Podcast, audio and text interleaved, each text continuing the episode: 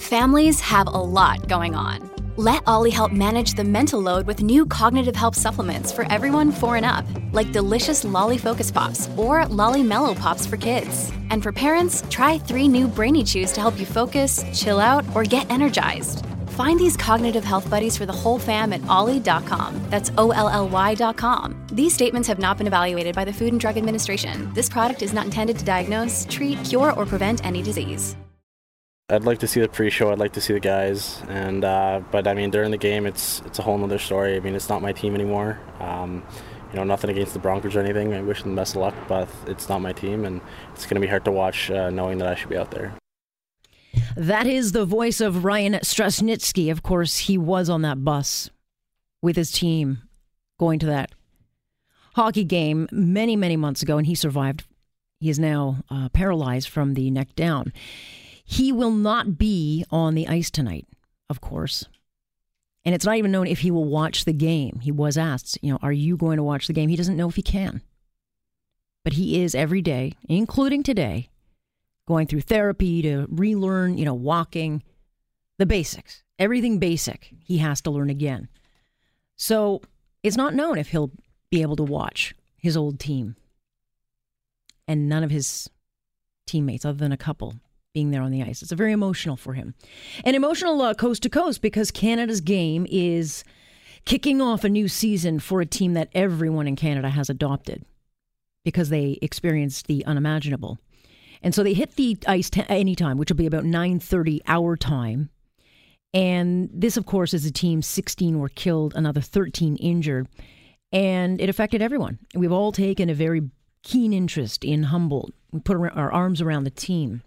And so tonight, the game will be played. Just two of the original players will lace up. This is a whole new team, all new coaches, new staff, new play by play announcer, new, you know, uh, uniforms, doctors, you name it.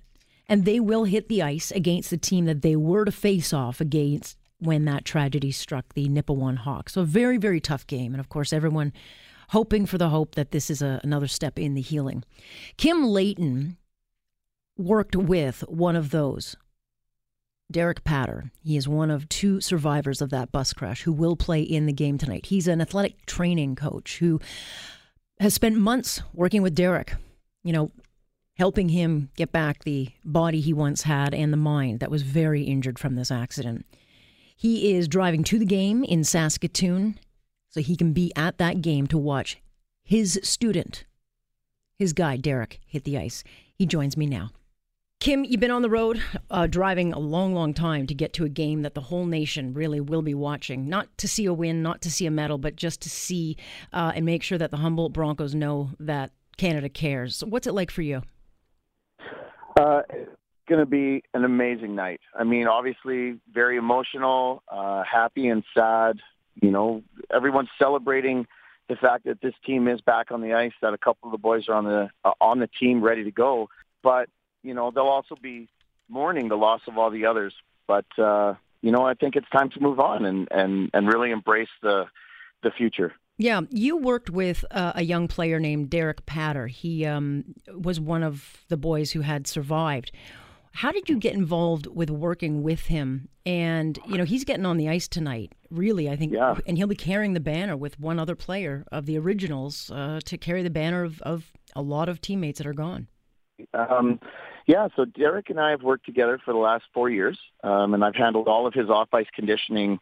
You know, and uh, he's he's a great kid to work with, super driven. He's definitely not your typical natural athlete um, in that you know, he's not as tall as everyone else, but you know, he may not have that perfect body type, but that kid works harder than anybody I know and competes every single time he's in anything. And that's what's helped to bring him back.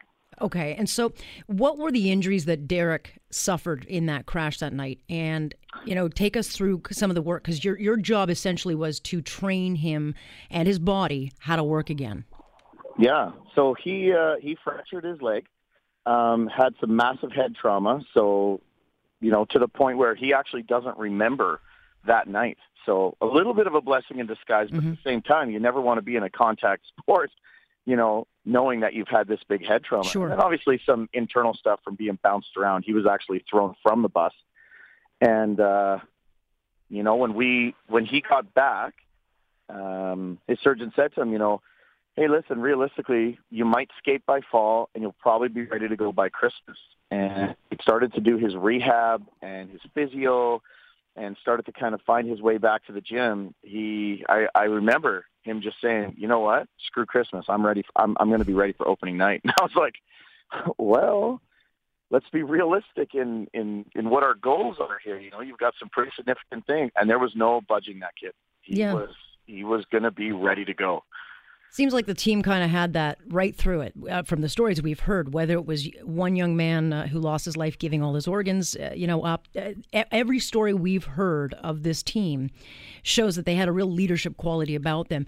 But it's not just about the, the muscles and fixing the bones and, and the head injury. I mean, you have to fix him internally. What was that like? Because in order for him to get back on the ice, I have to think it's very emotional.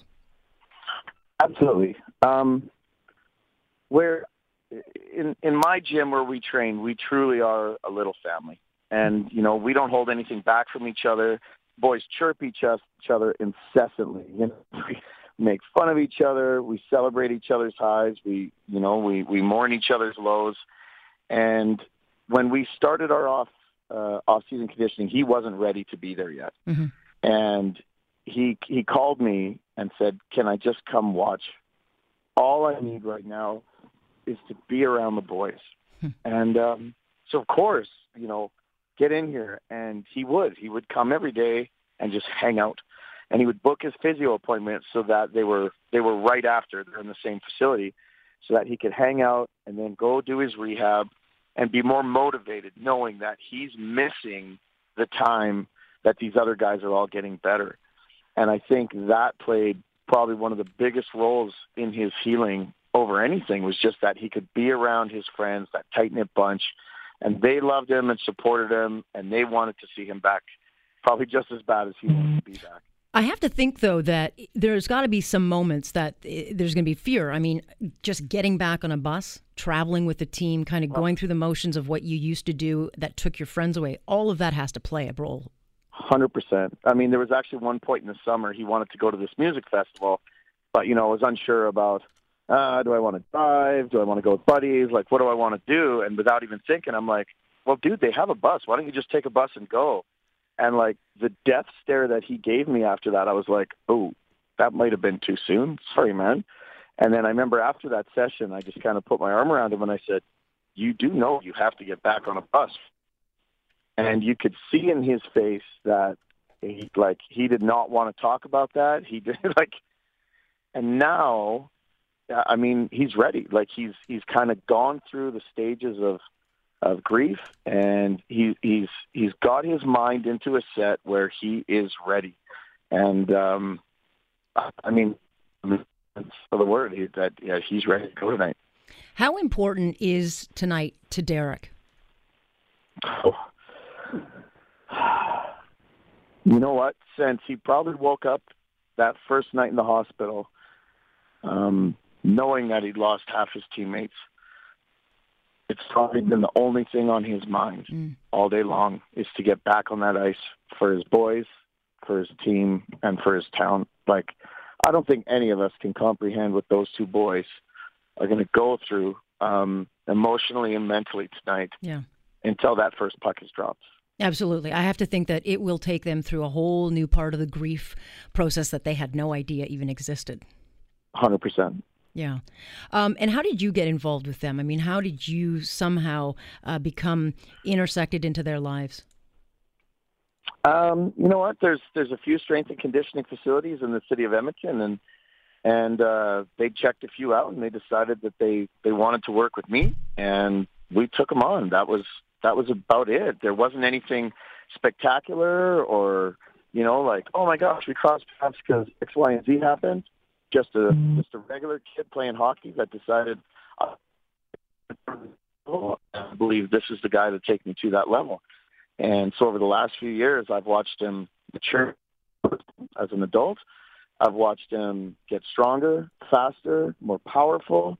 Um, he had in his brain early on that he wanted. I mean, every kid wants to be drafted and go to the NHL, right? But he knew that's that's a far off dream. So more realistic to him was he wanted to play junior A hockey and try to get a scholarship for university. Mm-hmm.